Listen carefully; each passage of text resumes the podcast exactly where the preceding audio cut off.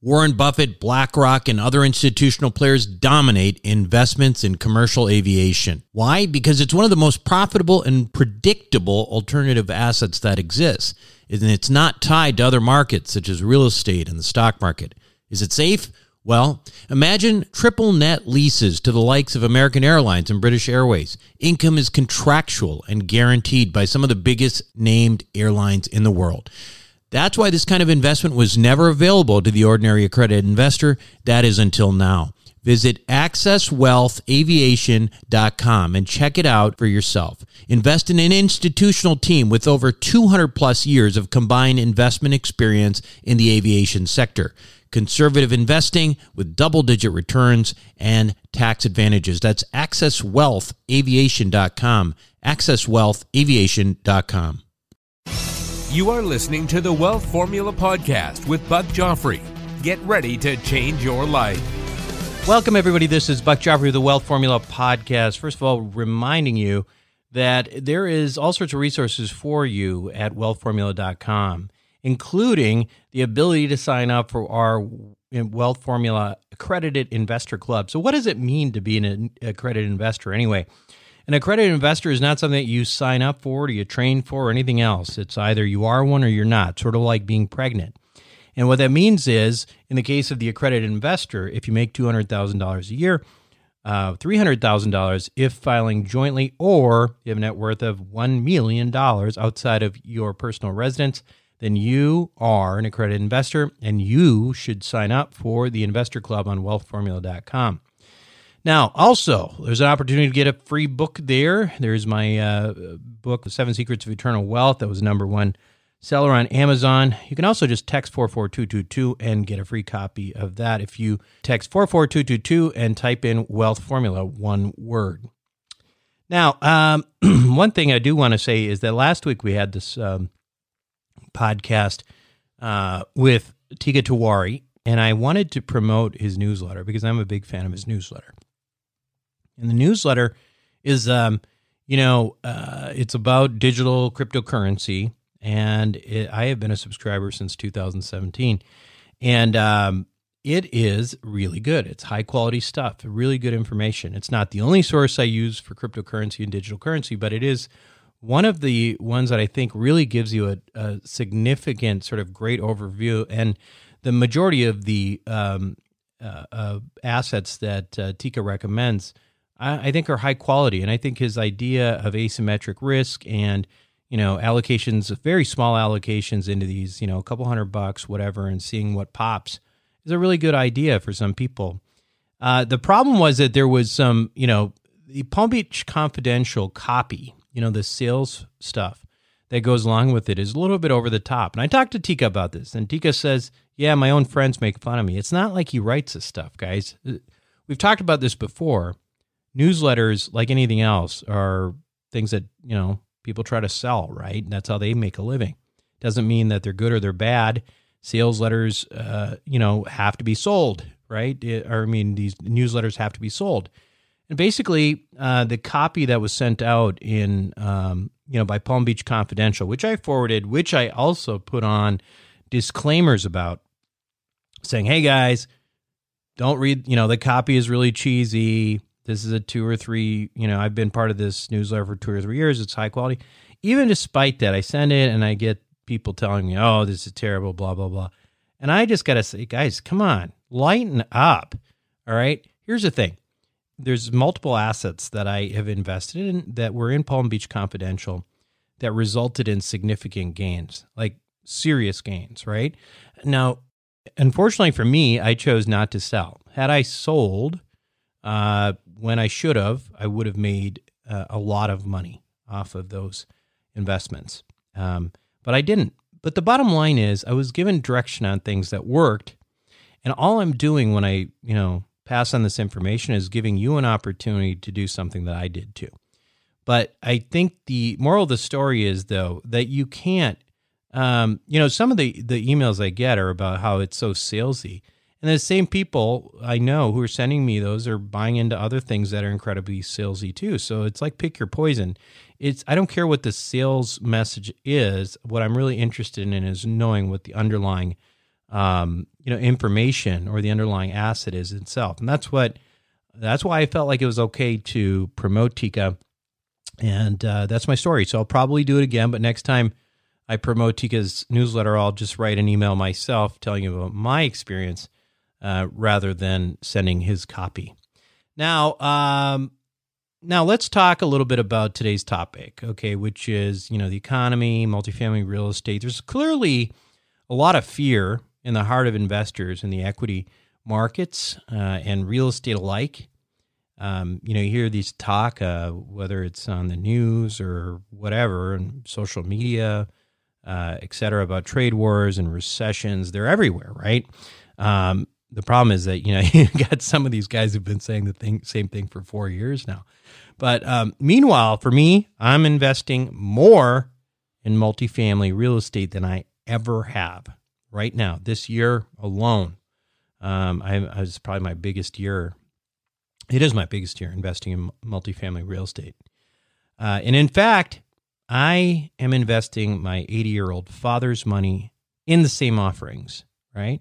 So that's how confident I feel. I mean, literally. I mean, I'm I can invest my own money and lose my own money, but you know, I'm investing my dad's money in the same deals, and they're the same deals that people are seeing in accredited investor investor club. Um, so, if you're wondering what it is, so why why am I investing so much right now? Well, lots of reasons, and here are just a few. Right. So, number one, I can't time the market. You know, there's a podcast echo chamber that you know I've talked about before where it's like everybody says the same thing and you know you you hear it so many times you start thinking it's true, right? Um, there's this podcast echo chamber that's been going on for at least four years now, telling you that you know you got to be afraid, uh, that you got to be buying gold, um, and you know, I mean that hasn't worked out that great for people over four years. And since then, I've been out of uh, you know, over the course of those four years, I've been in and out of multiple deals and I've created, you know, a fair amount of wealth during that period. And if we do have a recession in the next year, which I don't doubt, the question is, well, so what? Does it have to be a bloodbath? I mean, 10 years ago, it was a bloodbath in 2008, but that was a once in a lifetime thing, right? I mean, most of the time, recessions are things that happen you hear about it on the news. Oh yeah, there was a recession. We were in a recession about a, you know three months ago, uh, or you know like a, a we were in a recession and it started about you know six months ago and it lasted for four months. I mean that's that's the way recessions used to be. The other thing is the average length between recessions is about five and a half years. So if you enter an investment today, by the time you're ready to sell and complete that sort of you know exit for your investment you may be back in the entire, you know, in the same part of the cycle again, up high in the cycle, right? So you could have gone through an entire cycle of recession and then recovery, and then you could be back in a in a, in a time when asset prices are people are saying they're elevated again. You just can't predict it. So what's the point? So that's number one. I can't time the market. Number two, I only invest in quality assets that are in quality markets. Okay. So what does that mean? Well, I like multifamily real estate located in high growth areas. Now, if there's a strong population growth and um, jobs uh, that are happening organically today, then in my view, there's no reason that demographic trend in particular shouldn't continue with or without a recession over the next few years, right? So you've got a market like Dallas, for example, and it's you know kicking butt or or Houston or some of these other markets that are just killing it.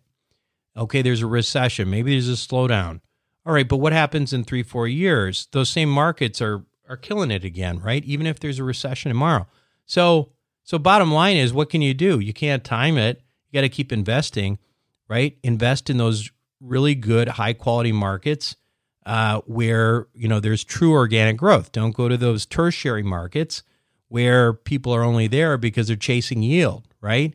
Uh, nothing against like you know, Oklahoma City, but it's a classic example. People going over there because they think they're going to, you know, get a little bit better cap rates. But the reality is, the any growth that there is in that, any any cap rate compression that you're seeing there is really, it's not organic at all, right? All it is is people chasing yield. There's not something inherently happening like there is in Dallas and, and in Houston, where these markets are truly transforming, right? So you have to just stick to quality markets, quality assets.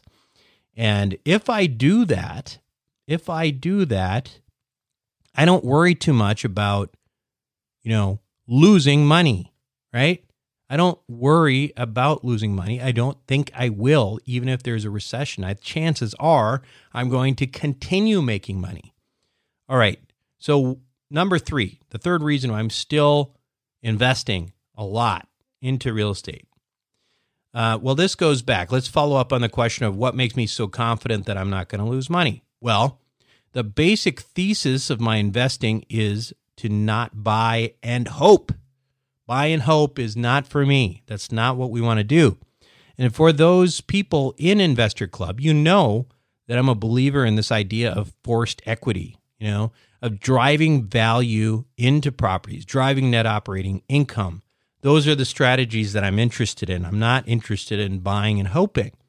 That means that when we drive up net operating income, we're dynamically decompressing our own property cap rates and then that gives us a bigger cushion in the event of any slowdown. So, just an ex- as an example, you know, we work uh, with a group in particular in Investor Club, and that group, uh, you know, our average returns uh, over the last six years have averaged 30% annually, right? So, okay, so this has been in a market that has trajected up, but that 30% is not just because the market went up, it's also because of a massive amount of value add. So you're way above pro formas in these properties. Okay. But what that tells me, you know, the 30% annualized returns is we're doing something right. And we have a lot of cushion uh, before we would even worry in the least about losing money. So that's that's the that's what I would tell you there. Uh, number four, I believe in the volume averaging approach. Okay, now this goes back to the fact that I cannot predict market cycles. I don't like missing bull markets. Um, and in reality, that I would rather uh, have potentially less growth and capital preservation in, you know, in the case of a recession or some sort of pullback. Uh, I'd rather have that than negative growth which you would get potentially in the, you know by keeping your money in the bank or in the stock market. So again, to me, multifamily real estate in particular uh, a recession resilient uh, type of thing uh, in the right hands is the place for me to be. As long as I invest in the right deals with the right operators, I just keep deploying capital, right? That's what I got to keep doing. I got to deploy capital. And eventually that's just going to average out. I'm going to come out where I think I'm going to come out. Now, finally, the fifth reason, the fifth reason I'm investing in so much multifamily right now, frankly, is that, you know, I'm literally betting my life, my financial life, uh, on a, the group of people that I'm investing with right now because I believe in them so much and that that's one of the reasons I'm deploying more capital than I ever have. You know, the longer I'm in this investing game, the more I'm convinced it has more to do with the team than the asset itself, right? It's really about execution. It's really about, you know, taking an asset. You could have the same asset in two completely different set of hands. One of them is going to come out making you 30% annualized returns and one of them is going to maybe maybe even lose you money. Who knows? The bottom line is it matters and it matters a tremendous amount. And the fact that I'm putting so much money into these properties, and again, these are all investor club things. So, you know, if you're uh, if you're wondering where I'm deploying all this capital, you have to be an accredited investor. But investor club, those deals that people are in that, that's where I'm putting money. So I'm putting so much money. Am I worried about it? No, I'm not. I don't think there is anything near 2008 coming up in the next couple years. But even if it were, I feel like I'm in a very safe position with an extremely competent team, you know, um, and I think I'll be in as good a shape as anyone else. So that's my story, right? Now, do I sound too optimistic? I would say that, frankly, I'm being realistic because I am factoring in the possibility and probably the likelihood, in my view, just from hearing what I'm hearing, of a downturn. But understand that um, you know, even though I believe that it's likely that there will be some kind of downturn in the next year or two year or whatever, I believe in the long term, specifically in the next decade, that I think it's going to be a tremendous uh, economy. I believe the next decade will be the roaring 20s, just like guys from uh, ITR Economics called it on my podcast not too long ago. If you're curious about that one, look for the one that says the roaring 20s and the depression of the 30s, which I thought was absolutely fascinating. But I am completely on board with that plan. I think the 20s are going to rocket. And why in the world would I sit here and try to time out a speed bump? You know, something that I think that we're well prepared for the way we're investing right now. I mean, I don't want to miss any of that roaring 20s. I don't want to miss any of that. Anyway, that said, I'm always listening to what other economists have to say, what other smart people have to say. In fact, on this week's Wealth Formula podcast, I have a highly respected economist who specializes in multifamily real estate. His name is Ryan Davis, and he definitely knows what he's talking about. So make sure to tune in after these messages. What do the Rothschilds, the Romneys, and the billionaire hedge fund managers know that you don't about growing and protecting wealth? As you might imagine, the wealthy have a few tricks up their sleeves. One strategy allows you to grow wealth tax free at a compounding rate with no volatility. It protects your money from creditors and lawsuits, and it lets you invest the same money in two different places at the same time. How about that for amplifying wealth? To learn more, go to wealthformulabanking.com. Again, that's wealthformulabanking.com. Self storage is a necessary evil. It's where you keep your stuff and forget about it. No wonder this stuff is so profitable and recession resistant. The Wealth Formula community, well, we've benefited from that. We've made lots of money in this space with Reliant Real Estate, one of the largest self storage companies in the country. With an average investor internal rate of return of almost 34%, with hold times just over three and a half years, these guys know what the meaning of velocity of money is. If you're an accredited investor, make sure to check out what they're up to right now at ReliantFund4.com. Again, that's ReliantFund4.com. Welcome back to the show, everyone. Today, my guest on Wealth Formula podcast is an economist by the name of Ryan Davis. Ryan is Director of Research and Client Services at Witten Advisors. Before that, Ryan was vice president of Royal Bank of Canada's Capital Markets Division, where he was responsible for originating, underwriting, and closing multifamily and commercial mortgages for inclusion in CMB pools and for the sale to Fannie and Freddie. In other words, he is an economist who really understands real estate, which is exactly the type of economist that makes sense for us to talk to. Ryan, welcome to Wealth Formula Podcast. Well, thank you for having me. Glad to be here. Yeah, and so first of all, I just want to say uh, Ryan's going to be joining us uh, at the Wealth Formula event September 27th to 28th. I think we're probably, uh, I'm pretty sure we're we're sold out, but you can go to wealthformulaevents.com and check that out. Ryan, um, let's let's talk a little bit about you and what Witten Advisors just uh, it, what it does, just to get some perspective in terms of what your perspective is. Yeah, absolutely. So just a little bit of background on me about me and why I'm an economist now is that I rode the wave of the you know real estate boom uh, in the mid you know early to mid 2000s and then was at you know RBC Capital Markets and remember when the securitization markets froze up. I remember our satellite offices you know being let go throughout the year. And then one day I came into work and sat down on my computer and then the black screen went you know it just went dark and they pulled me in and said you know we're going to have to you know let you go.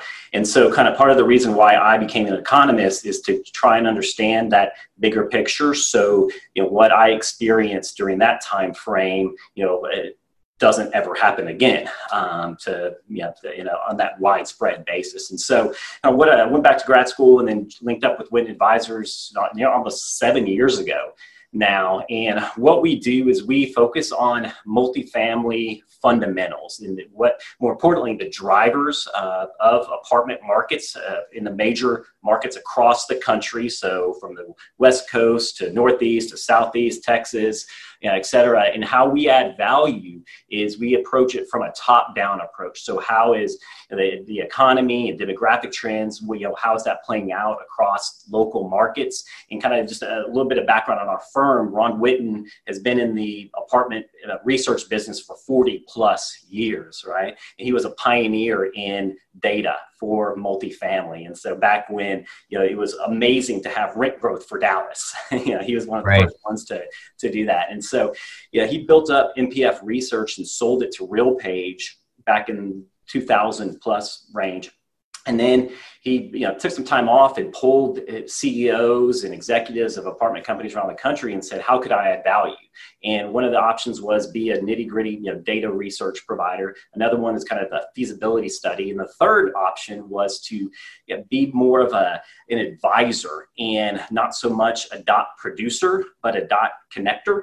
And so what we try and do is uh, make sense of all the economic data and what that means for apartments going forward. And kind of the overwhelming response from that survey was do not give us any more data. I mean, that was back in 2002 right. from executives. And so uh, that's how uh, the Witten Advisors has, has, started. And so our clients are nationwide developers, private equity groups, local you know, value add players, uh, some, some debt uh, companies uh, as well. So a wide, wide spectrum. Got it. So, uh, you know, understanding your perspective on that, and again, it's, you know, it's, you know, in, in terms of what we do as a my my investor group does, and we're heavily into multifamily. This is really helpful. You know, a lot of people are worried right now because um, a lot of the the things you hear in the press and and you know um, the the rec- oncoming recession, um, if that's going to happen. First of all, I guess the question for me is like you know, do you what's your guys' perspective from as an economist? I mean, do you do you agree that this happens in the next few months? Um, and if it does, uh, what does that look like broadly for most high paid professionals? And the reason I asked that question is I think that what's tricky is this has been one of the longest expansions. I think it is the longest expansion in U.S. history. It's ten years, and for a number of us, even in our forties, I mean, we we don't know much in our adult, you know, financial lives outside of the downsides of what happened in 2008, but recession doesn't necessarily mean zombie apocalypse, right? So mm-hmm. I'm trying to get I'm trying to put this in perspective. If do you guys think there's a recession? If there's a recession, what does it look like? Is it something that you hear about? There's something that goes off in the hills, uh, you know, in the industrial manufacturing sectors.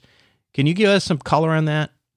Sure. I mean, one thing is obvious that we're living in a recession obsession world right now. Right. I mean, all the headlines are just focused on yield curve inversion. I kind of our quick takeaway is that we do not expect a downturn. It's a slowdown for sure, but no, you know, imminent imminent recession lurking around the corner. And you know, our mm-hmm. favorite metrics to look at are the the two and ten year uh, Treasury spreads and that inverted for you know, several days, but it's now back to the, the, the positive. But more importantly, it's looking at that uh, over taking out the short term gyrations, looking at the monthly averages of you know, the spread between those those two uh, uh, bonds, and that has a very you know powerful uh, record of you know leading uh, recessions, and we're not you know near that right you know right now. And so even if the that spread inverted for a full month beginning, you know, let's say this happens to be this month,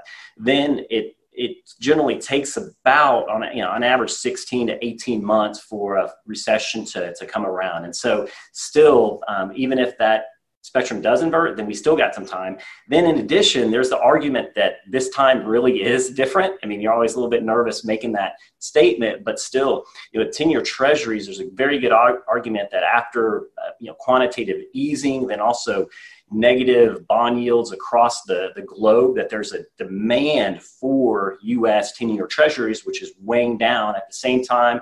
Uh, the sh- uh, deficits being uh, financed by short term debt, which is pushing up you know, short term rates.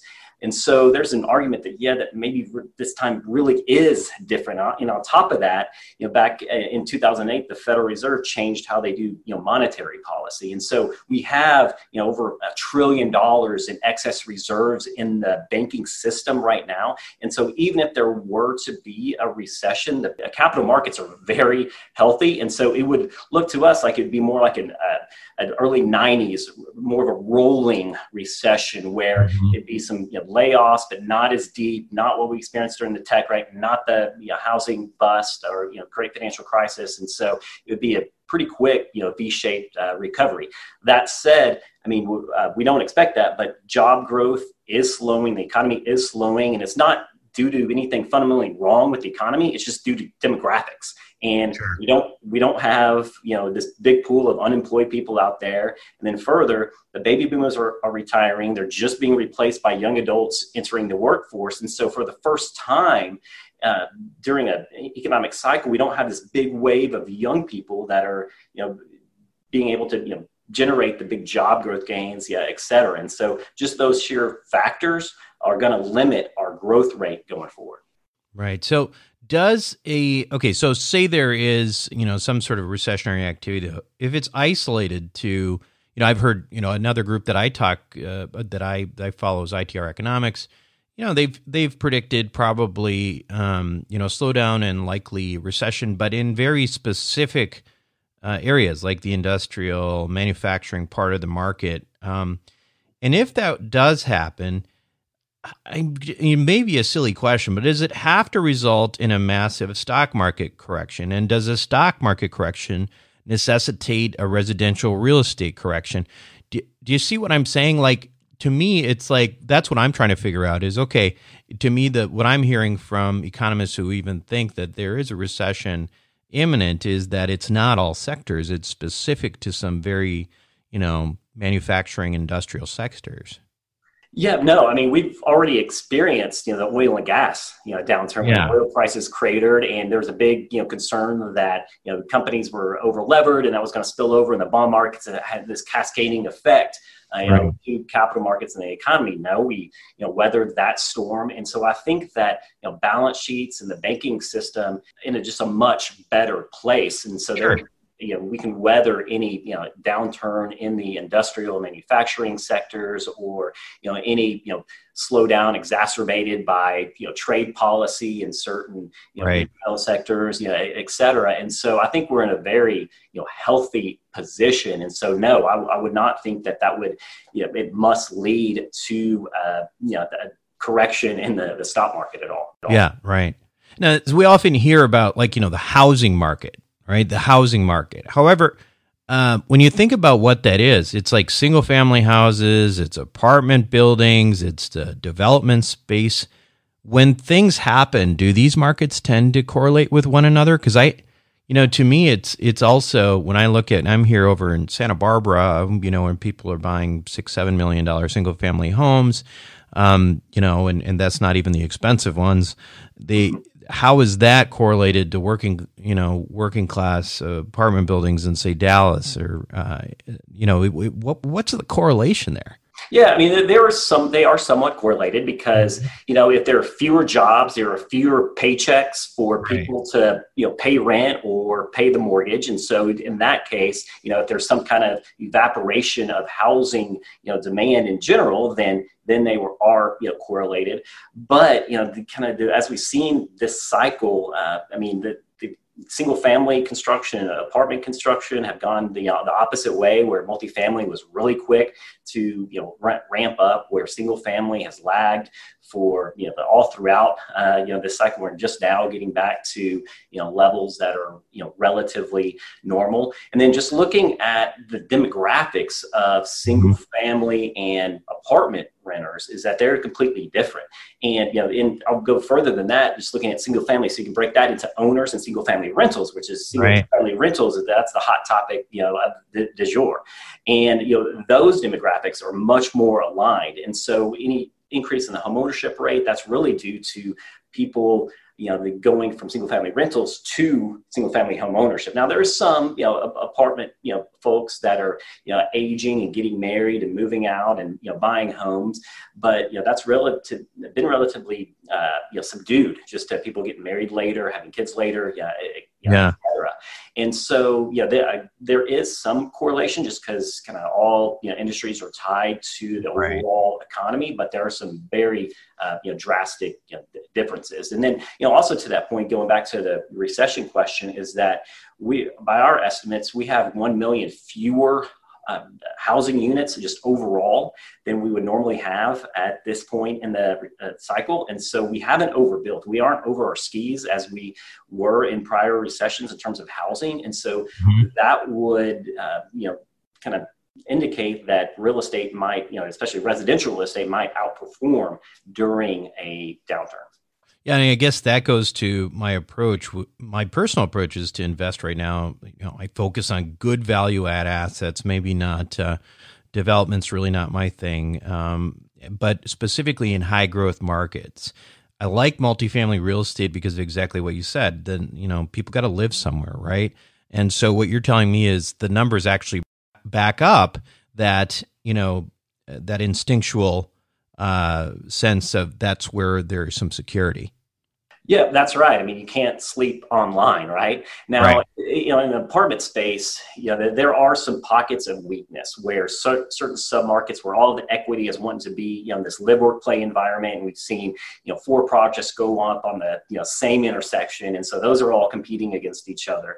But then, you know, as you get out into, you know, the suburbs and you know, older properties, they're you know, much more, you know, NIMBYism out there that fight new development. And so those have been relatively insulated from, you know the the wave of uh, you know supply that is hitting many areas of certain markets. Right. So I mean, for me personally, that would be also you know stay away from potentially like tertiary markets because it seems like there is this desire among investors, maybe not the smart money, but certainly I think um, amateur syndicators, things like that, to go into markets like, say, in Oklahoma City or something like that, where there may not be true organic growth, but you know people are chasing yield. Um, my, I'm, I'm curious what your take on this is because my inclination is okay. I'd still pay a little bit more just to say in a mar- market like Dallas Fort Worth or Houston, where it's got organic growth, got a lot of business activity, you know, massive net population. Um, is that is that kind of like what, what what you would say is perhaps a safer approach? Yeah, I would tend to agree with that. And in part, it depends on your time horizon as an investor and just in your overall investment strategy. But kind of, you know, looking at a Oklahoma City, you know, you may be able to get higher going in yield there, but you may, you know, uh, you know, that may degrade, you know, over time. But then more importantly, on the exit, you know, is the capital going to be there to, you know, you know, so you can sell that uh, investment. You know it's there; it's going to be there in the major, you know, markets, even you know, in a you know, potential you know downturn. And so, um, yeah, I would generally agree with that. Uh, in terms of some of the high growth markets, you know, those are also the ones that are seeing the highest growth in supply. And so you think of, you know, the Austins and Charlottes and Raleigh, phenomenal demand stories, right? I mean, the economies right. are humming, young adults want to move there, et cetera. That's mm-hmm. also attracting a lot of capital. and yeah. so in terms of investment horizon, there may be some period, you know, period of one to two years where you have to fight through some mm-hmm. weakness pricing power, but then you know over the long term, those should outperform. What are your some of your favorite markets? Uh, you just mentioned a few there. There are markets that people kind of know about, but if you say, okay, you know, you, you talk about Dallas, say like 10, 15 years ago, maybe 15 years ago, and people wouldn't have really thought of Dallas as being like a huge growth market. Now it is. Um, what what what potential markets do you see out there that maybe people aren't looking at when you look at the numbers? Yeah, no, it's interesting. Dallas, I mean, used to be viewed as a tertiary market. I mean, right, right. beginning of the cycle, right? Now mm-hmm. everyone wants in. But yeah, in terms of you know overall uh, you know health, we love you know, Fort Worth, the western side of the DFW uh, Metroplex. Uh, Dallas should remain strong, but it's going to just you know, kind of average rate of performance. And then Austin, I mean, uh, we think that Austin should underperform over the next three years.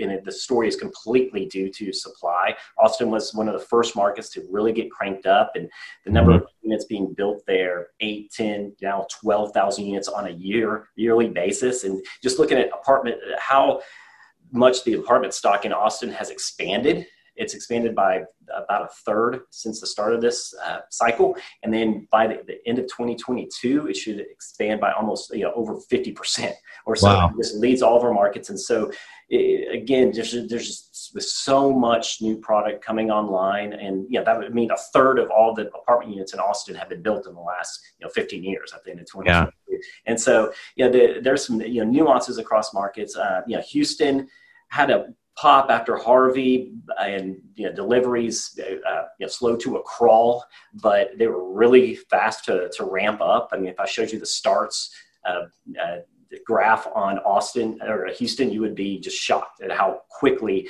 developers ramped up and stuck shovels in the ground. Then looking at the the southeast, I mean, we like uh, you know, Atlanta, uh, Charlotte, and a little bit of the Austin story with you know kind of more supply pressure. Raleigh's a little bit uh, higher just because you know less supply. Nashville.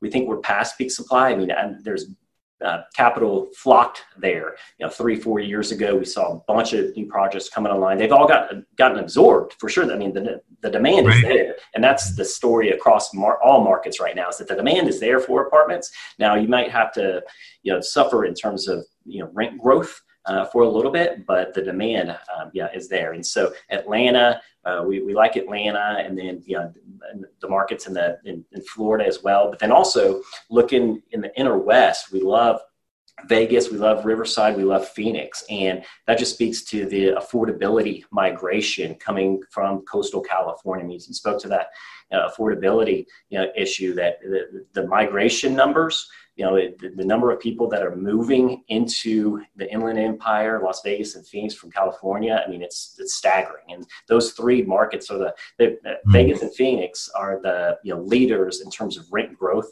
You know, you know, ramping up to eight percent in both of those markets on a market-wide basis. I mean, that's a nutso. Uh, and so, yeah. so and, I'm curious about Vegas in particular. There, um, that's not one that necessarily has been on my radar. I mean, certainly Phoenix has. Vegas, um, is that demographic that's moving in there different than what it was?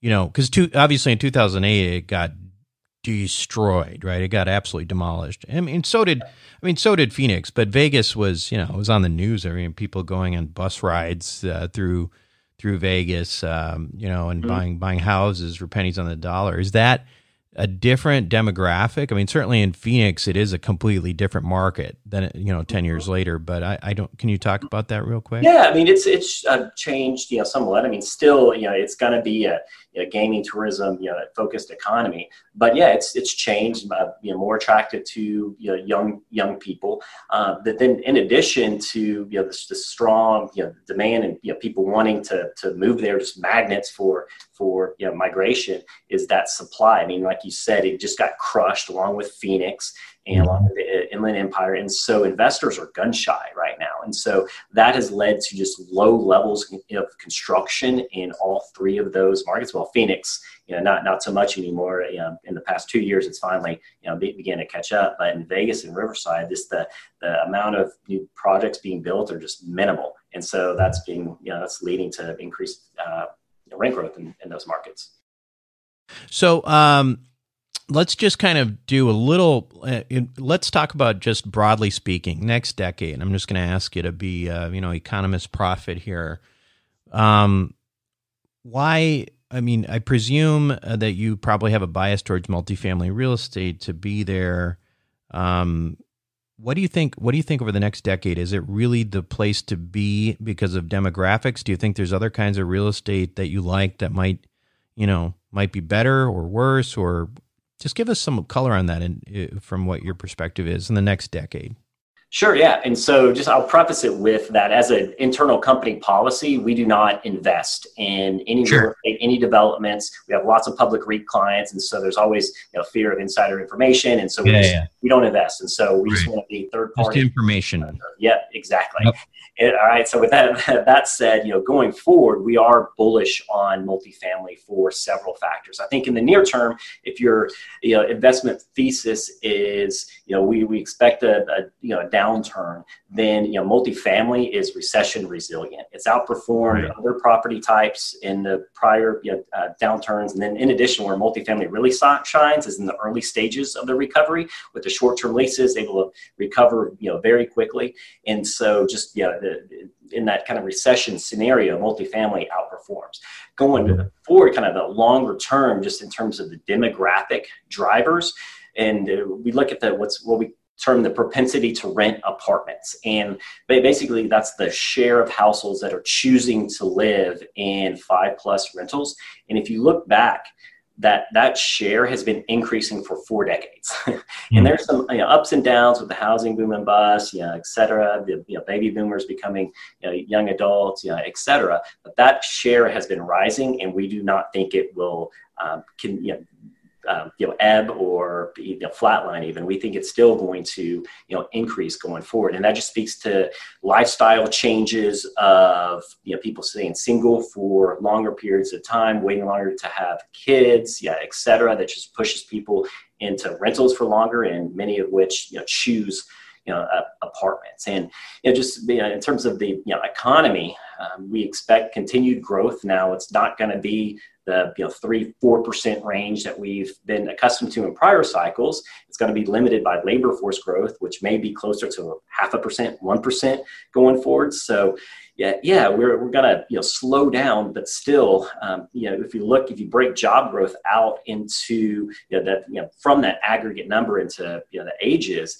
you just that baby boomer cohort is retiring in droves and being replaced by a big 20 to 34 year old you know crowd. Well, I mean, we're past peak millennial, but still there's good growth in that you know, age group, and so that's just weighing down on the aggregate numbers. But, and so if you look in, you kind of break that apart, it's still very good for apartments. And then in addition, that people are living in apartments for for longer, and so you have that you know you know millennial group that is getting into their you know early 30s, but they're going to stay in apartments for you know longer. And so we just think that all of these trends are long term in nature and are not apt to change. Absent some you know change in federal policy where you know it increases home ownership or you know anything like that but still we think that you know going forward the demand is there. And then as long as supply remains contained, which right now we've been about 350,000 units on a national basis uh, for the last three you know years or so, and so we don't we don't see that trending higher and higher just with where land costs are, construction costs, you know, labor, now you know tariffs on materials, et cetera. That's all just weighing on the economics of a profitable development deal, and so we think supply will be uh, relatively contained. Fantastic. So, Ryan, uh, you are going to join us, as I said, at the uh, end of this month in September in Dallas, uh, and give us a great, uh, you know, great look at, uh, you know, what you're seeing around you. A nice presentation. We're excited to have that. How else um, can we learn about what you guys are up to in the meantime? Sure. Yeah. I mean, you can look at our website. We have a little blog called the Witten Advisory that we you know, post a, a, an excerpt from you know what we provide to our clients on an ongoing basis. Just you know one, once a month. Hey, here's a chart, and here's you know so, some you know, narrative and context uh, you know around it. So that's you know one way we do a lot of speaking engagements. So I don't know if you lots of in Dallas, but also you know across the country. So you can look us up if um, yeah we're speaking at a, an event. So that's one way, and then also just you know reaching out. Uh, go to our website. Our email and contact information is there. So happy to answer any converse, uh, any questions you have, or just have conversations about about markets. Ryan, thanks again for being on Wealth Formula Podcast. You're welcome. Thank you for having me. We'll be right back. Welcome back to the show, everyone. Hope you enjoyed that uh, conversation.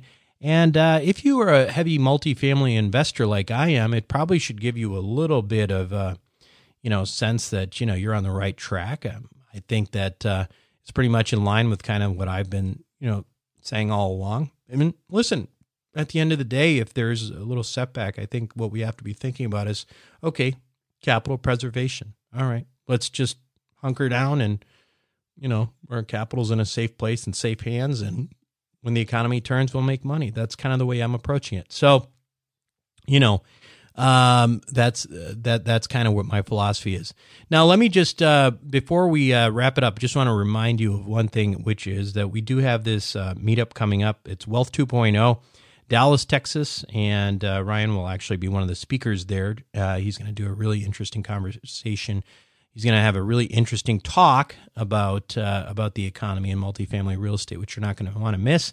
Along with Tom Wheelwright, Dave Steele, Doug Ludmell, a bunch of really smart people. And then we're going to do a multifamily trip around Dallas and look at a bunch of properties we own in Investor Club. Check it out. Uh, you don't have to be an investor club. You don't have to be an accredited investor to come to this event. Uh, um, is where it's at. I don't even know if there is any seats left. If there isn't, if it's sold out and you really, really want to come, shoot me an email. Wealthformulaevents.com. That's it for me this week on Wealth Formula Podcast. This is Buck Joffrey signing off. Thank you for listening to the Wealth Formula Podcast. Visit us on the web at wealthformula.com. The information contained in this podcast are opinions, not fact. As always, consult your own financial team before making any investment.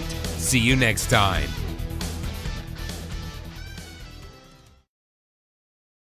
Buck Joffrey here from Sapio with Buck Joffrey. Aging might become reversible over the next 10 to 20 years. It's already being done in lab animals, so it's just a matter of time. Our challenge? To be healthy enough for when that time comes. As a former scientist and surgeon myself, my goal is to figure out how to do that and to share it with you. I wrote a book called Living Longer for Busy People that you can download for free at sapiopodcast.com. You'll be amazed at just how a few daily adjustments can add years of a healthy life for you. Again, download it for free, sapiopodcast.com.